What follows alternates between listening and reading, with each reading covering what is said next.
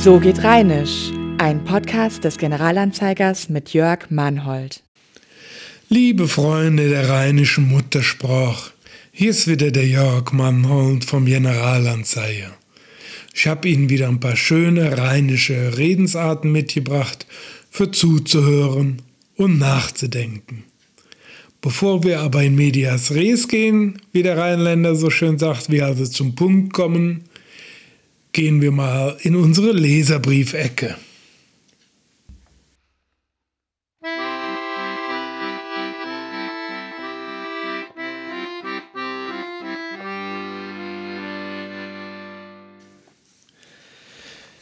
Hier hat uns ein treuer Leser geschrieben, nämlich Peter Kunze. Wer ihn kennt aus Villig-Mühldorf, der Hobbybauer Dopfer der hat uns geschrieben, hier noch ein paar Sprüche. Er ist kein Mann der großen Worte. Also erster Spruch, ich bin so müd, ich könnt Stornfuß inschlafe. Ich bin so müd, ich könnt Stornfuß inschlafe. Ich könnte stehenden Fußes einschlafen, so müde bin ich. Dann haben wir hier einen, da geht es im weitesten Sinne um das Wirtschaftsleben. Da hast du eben eine Jode Reibach gemacht. Da hast du eben eine Jode Reibach gemacht. Reibach kennen wir. Da hat man einen guten Gewinn gemacht bei einem Geschäft. Und dann haben wir, das ist so diffizil, da müsste mit dem Höhnekläusche dran, Jon. Das ist so diffizil, da musst du mit dem Höhner Kläusche dran. Wir hatten das an anderer Stelle schon mal in ähnlicher Form. Da hieß es, das musst du mit dem Höhnerkläusche kriegen. Höhnerkläusche ist ein Hühner, eine Hühnerkralle. Und das sagt man immer, wenn es darum geht, dass irgendwas so klein und fisselig ist, dass man da mit ganz kleinem Gerät dran gehen muss. Also, das ist so diffizil, da musst du mit dem Höhnerkläusche dran gehen. Das sind drei schöne Redewendungen und ich sage vielen Dank an Peter Kunze. Gerne noch mehr davon. Vielen Dank.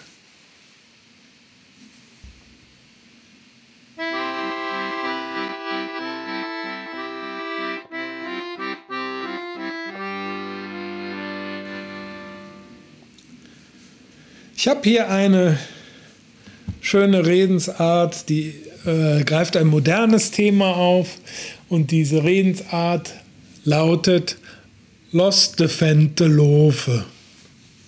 Wir hatten gelegentlich darüber berichtet, dass rheinische Redensarten oft im Zusammenhang mit Erziehungstipps vorkommen und als solche auch verstanden werden müssen. Und da kommen wir auf einen Satz zu sprechen, der früher wie selbstverständlich zu hören war und der in gewisser Weise heute erneut zu unverhofften Ehren kommt. Es geht um die Wendung Los de Fente Lofe. Das Verständnis steht und fällt mit dem Wort Fente. Bevor wir uns um die Begriffshistorie kümmern, übersetzen wir für die Zugereisten ohne Umschweife lass die Jungen laufen oder lass die Jungen doch laufen. Die Übersetzung ist jetzt sehr neutral gehalten. Tatsächlich bezeichnet Fente meist jugendliche Halbstarke, also junge Menschen, die überhaupt nicht wissen, wohin mit ihrer Kraft und die kaum zu bändigen sind. Da könnte man annehmen, dass sich die Erziehungsberechtigten früher gar nicht in der Lage sahen, die Aktivität der lieben Heranwachsenden zu drosseln. Das gilt in manchen Milieus heute nicht mehr. Ich sage nur Stichwort Helikoptereltern. Da schwirren die besorgten Erzeuger ständig um den Nachwuchs, übernehmen für ihn dies und erledigen für ihn das. Es gibt Berichte aus den Universitäten, wonach inzwischen Eltern mit in die Sprechstunde der Studienberatung und der Professoren gehen. Auch die Lehrer von Oberstufenschülern können davon ein Liedchen singen. Die moderne Technik tut ihr Übriges. Über Handy, SMS und WhatsApp ist jeder immer erreichbar und damit an der kurzen Leine zu führen. Das unterminiert allerdings den natürlichen Freiheitsdrang unserer Kinder und wer so verfährt, sollte sich nicht wundern, wenn der Nachwuchs so gar nicht von zu Hause ausziehen möchte. Da sei doch allen Eltern angeraten, die altbewährte Redensart herauszukramen und die Fente laufen zu lassen. Denn sie brauchen ihren Auslauf. Und nur wer übt, selbstständig zu sein, wird lernen, selbstständig zu sein. Was die Wortherkunft von Fente angeht, ist es ein bisschen kompliziert. Plausibel klingt die Erklärung, die Vokabel stamme vom lateinischen infans für Kind und dem daraus entstehenden italienischen fante für Knabe ab klingt einigermaßen einleuchtend.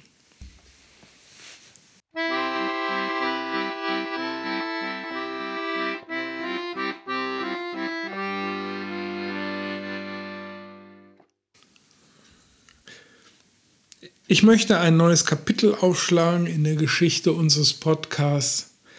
Und zwar möchte ich an dieser Stelle immer einen Abschnitt lesen aus dem Buch Reinliebe Flussgeschichten, weil ich davon ausgehe, dass alle Rheinländer auch eine besondere Affinität zu unserem Fluss, dem Rhein, hat. Rheinliebe Flussgeschichten ist ein Buch, das der Generalanzeiger herausgegeben hat. Und es sind überwiegend Autoren des Generalanzeigers, die äh, die Geschichten verfasst haben. Heute fange ich an mit dem ersten Kapitel. Schuld war nur das Diluvium oder Diluvium. Ist ein Text von Rüdiger Franz. Untertitel Vom Mäuseturm bis Kaiserswerth erzählen die Rheininseln ihre eigenen wundersamen Geschichten. Es geht also um die Inseln im Rhein. Reif für die Insel man muss gar nicht an die See fahren, um sich mal ein wenig treiben zu lassen. Ein Hauch von Ferien auf Soldkrokan, um es mit Astrid Lindgren zu sagen, ist auch am Rhein zu haben. Und für manche Überfahrt bedarf es nicht mal eines Bootes. Eine Übersicht. Beginnen wir mit Begrifflichkeiten. Fast so häufig wie dem Wörtchen Lei, wie Felsen, begegnet man bei einer Fahrt von Mainz nach Düsseldorf der Vokabel Wert mit TH, etymologisch verwandt mit dem norddeutschen Werder. Bedeutet es nichts anderes als Binneninsel. Allein 15 Rheininseln tragen diesen Beinamen. Und noch etwas haben sie gemeinsam, mit ihren Spielplätzen, Biergärten, Baudenkmälern oder einfach nur ihrer verwunschenen natürlichen Idylle sieht man ihnen das Alter kaum an. Dabei haben sie ihren Ursprung immerhin im Erdzeitalter Diluvium, als vor rund 120.000 Jahren vulkanische Kräfte dem Mittelrhein seine heutige Form gaben. Das war's dann aber auch schon mit den Gemeinsamkeiten.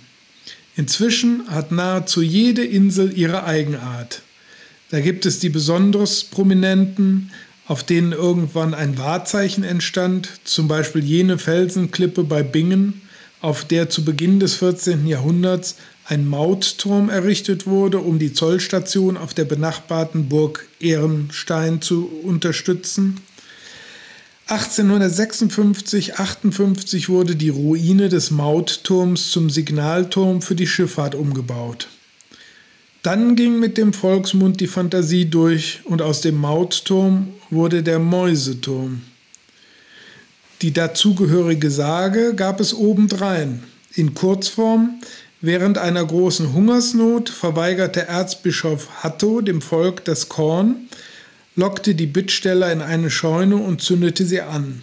Dann aber kamen Mäuse und übten Rache, sorgten für die Überflutung des Palasts und verfolgten den flüchtenden Erzbischof Entschuldigung, äh, bis zum Mautturm, in dem man nur noch sein abgenagtes Gerippe fand.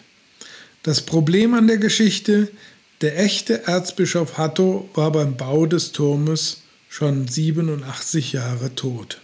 Zu Füßen des Siebengebirges liegen die Inseln Grafenwert und Nonnenwert, beide langgezogen und dicht bewachsen. Während Grafenwert mit Spielwiese, Tennisplätzen, Freibad und Biergarten heute vor allem den Freizeitwert erhöht, wird nebenan auf Nonnenwert etwas für die Bildung getan. Das einstige Mädcheninternat, inzwischen längst zum Gymnasium für Mädchen und Jungen geworden, verewigten die Blackfoes charmant in ihrem Lied Die Mädchen von Nonnenwert. Vorbei am Reiterwert und dem wegen ihres Artenreichtums als rote Zone deklarierten Herslerwert öffnet sich der Flusslauf in Richtung Niederrhein. Die in Flussrichtung letzte Rheininsel ist heute keine mehr. Ihre Bedeutung wirkt indes nach. Von Kaiserswerth aus verbreitete einst der heilige Suidbertus, einer der großen angelsächsischen Missionare, das Christentum. So, dabei lasse ich es mal bewenden. Wie gesagt, aus dem Buch Rheinliebe, das war ein Artikel vom Kollegen Rüdiger Franz.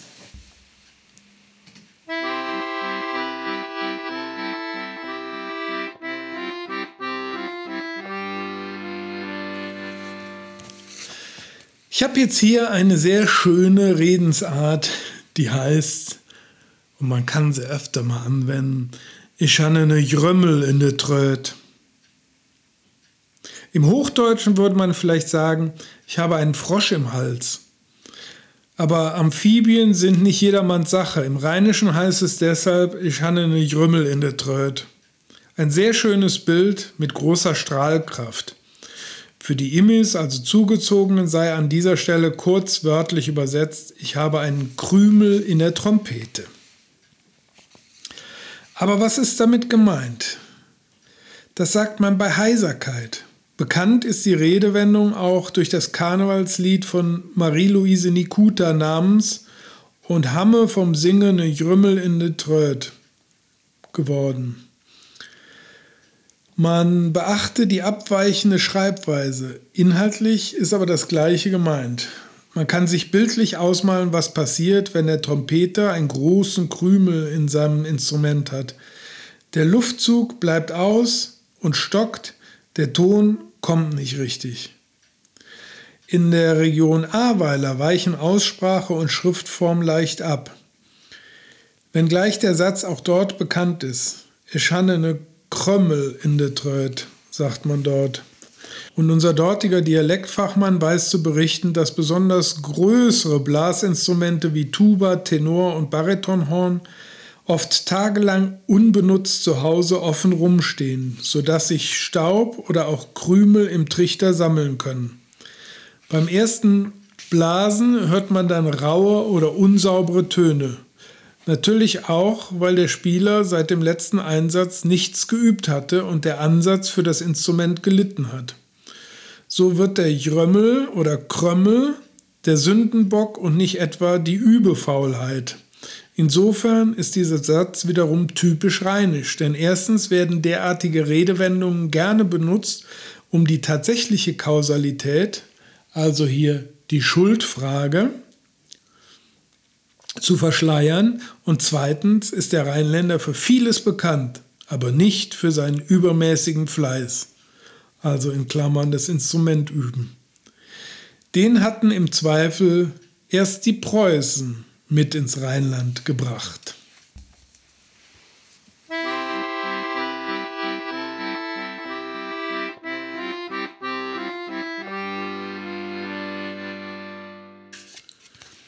Wir kommen zu unserer Rezeptecke.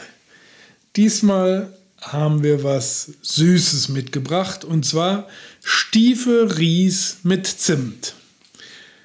Ich habe dieses Rezept aus dem Buch Kölsche Rezepte aus der Edition Kolonia. Stiefel Ries mit Zimt. Das heißt übersetzt Milchreis mit Zimt. Für vier Personen haben wir ein Liter Milch, drei Esslöffel Zucker, 20 Gramm Butter, eine Prise Salz, 200 Gramm Milchreis, Zucker und Zimt, Menge nach Belieben und dann jedes Loss. Die Milch mit Zucker, Butter und Salz in einem Topf zum Kochen bringen. Den Reis dazugeben, Milchreis und bei kleiner Hitze etwa 40 Minuten garen lassen. Hin und wieder umrühren und eventuell noch etwas Milch nachgießen. Den Milchreis auf Desserttellern anrichten und mit Zucker und Zimt bestreut servieren. Wie steif Sie den Reis servieren, richtet sich nach dem Verhältnis von Milch und Reis. Ich finde, das klingt sehr lecker. Guten Appetit!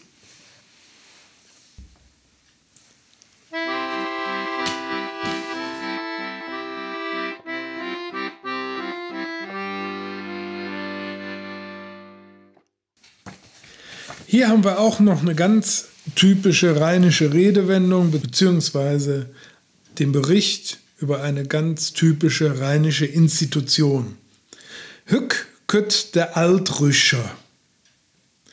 Es gibt alte Formulierungen, die bereits ganz aus der Mode gekommen zu sein schienen, aber wie das so ist mit modischen Strömungen, es kommt vieles wieder. So ist es auch mit dem Satz Hückkötte Altrüscher. Auf den ersten Blick sticht eine phonetische Auffälligkeit ins Auge, die vielen Üs. Das gibt es nur im Türkischen und im Rheinischen und führt ein spezielles Hörerlebnis vor Ohren. Abgesehen davon heißt der Satz ins Hochdeutsche übersetzt, heute kommt der Lumpensammler, wobei mit Lumpen eigentlich neben Lappen und Papier der metallische Schrott gemeint ist.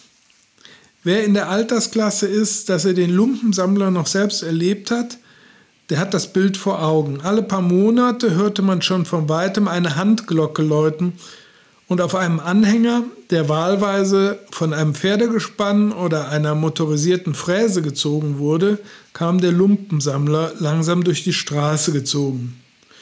Natürlich wusste jeder, wann er kam und hatte schon etwaigen Schrott bereitgelegt. Man muss nicht erwähnen, dass Müll und Schrott damals noch nicht Wertstoff hießen und die kommunale Müllannahmestelle trug noch nicht die Bezeichnung Wertstoffhof. Was nicht mehr brauchbar war, war Müll und von dem trennte man sich gerne. Und weil solcher Art das Geld auf der Straße liegt, das wusste man schon immer, fahren die Lumpensammler am Ende des Tages die dicksten Autos. Das Geschäft mit dem alten Eisen ist eben lukrativ und das gilt heute mehr denn je. Der Weltmarkt braucht Metall und so steigt auch dessen Preis. Die Polizeimeldungen, die die Presse erreichen, berichten von abmontierten Oberleitungen, Metallzäunen und sogar Schienen. Es scheint sich also zu lohnen. Woraus sich der Begriff Altrüscher entwickelt hat, ist indes nicht ganz eindeutig.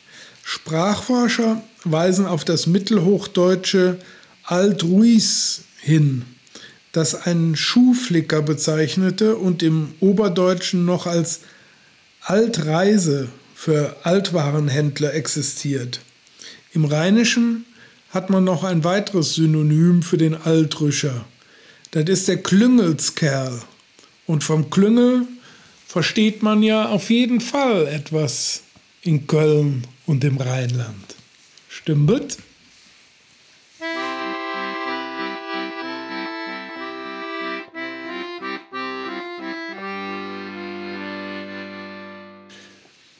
Zum Schluss möchte ich noch einen Literaturtipp loswerden. Ich stelle ja immer ganz am Schluss unseres Podcasts ein Buch zum Thema Dialekt und Rheinisch vor.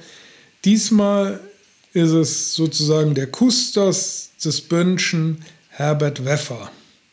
Und zwar hat er ein sehr schönes Buch seinerzeit herausgegeben im Bouvier Verlag Bönsch Jebubbles.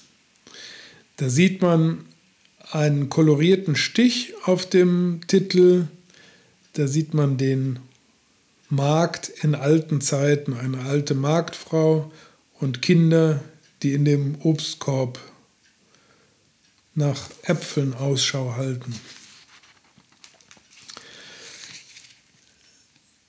Bönsche Bubbles in der erweiterten Auflage mit über 1000 Redensarten. In, Bönn, in Bonn wird Bönsch gebubbelt, ist der Untertitel und die Neuauflage äh, stammt von 1998. Wir haben hier im Klappentext zwei Einordnungen. Da sagt zum Beispiel Georg Dreher, ein Verdienst des Dialektsammlers besteht darin, dass er versucht, bei der Schreibweise bestimmte Regeln zu beachten.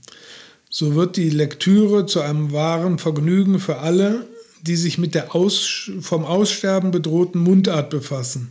In einer Zeit, in der die Ausdrucksweise immer mehr vom lokalen Kolorit verliert, weckt dieses Büchlein mit augenzwinkernder Leichtigkeit ein Gespür für das, was der Bonner sagen will, wenn er Bönsch platt bubbelt. Und Dr. Manfred Rey sagt, großer Erfolg ist Herbert Weffer mit diesem Büchlein beschieden. In jahrzehntelangem Zuhören Hören und Aufschreiben beobachtete er die Sprache der Altbonner Bevölkerung und legte seine Ergebnisse nicht in Form eines Wörterbuchs, sondern in Form von Anekdoten und Verzellchen vor. Dieses Buch macht den im besten Sinne volkstümlichen Mann stadtbekannt. Unnachahmlich ist Weffers Fähigkeit und Freude, Bönsche Bubbles einzufügen. Hier erwähne ich stellvertretend de Ritsche Ritsch, de Pitte, mach Flück, de Spatteldress. Seine Sprache ist wie immer einfach, in kurzen Sätzen drückt er sich aus und so versteht ihn eben jede Frau und jeder Mann. Ich blicke ins Inhaltsverzeichnis, da geht es um so Fragen wie mit platt geht alles besser, der Bönsche Infinitiv, von fleißigen und faulen Menschen, vom Essen und Trinken, Geld stinkt nicht und so weiter. Ich kann mal anlesen, zum Beispiel der Bönsche Infinitiv, damit Sie mal so ein ungefähr ein Gefühl dafür bekommen, wie denn der Herr Weffer hier schreibt. Ziemlich bekannt ist auch der Satz, ich bin de Co am Stetz am Stall am Russ am Trecke. Hier haben wir es mit dem rheinischen Infinitiv mit am zu tun, der gerade in Bonn so beliebt ist, weil man damit ein Ereignis so schön, an, so schön andauern sieht.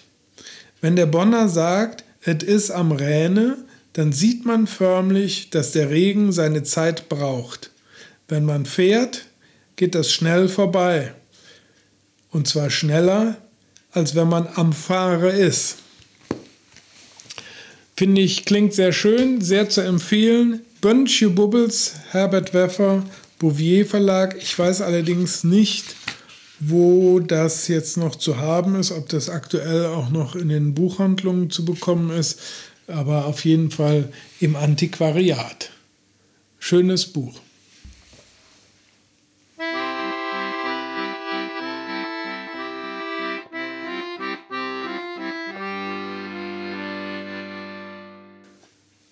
So, das soll es für heute gewesen sein. Ich sage Marat Jod, schwenkte Hot und vielleicht bis demnächst. Tschüss. Das war So geht Rheinisch, der GA-Podcast zur rheinischen Alltagssprache.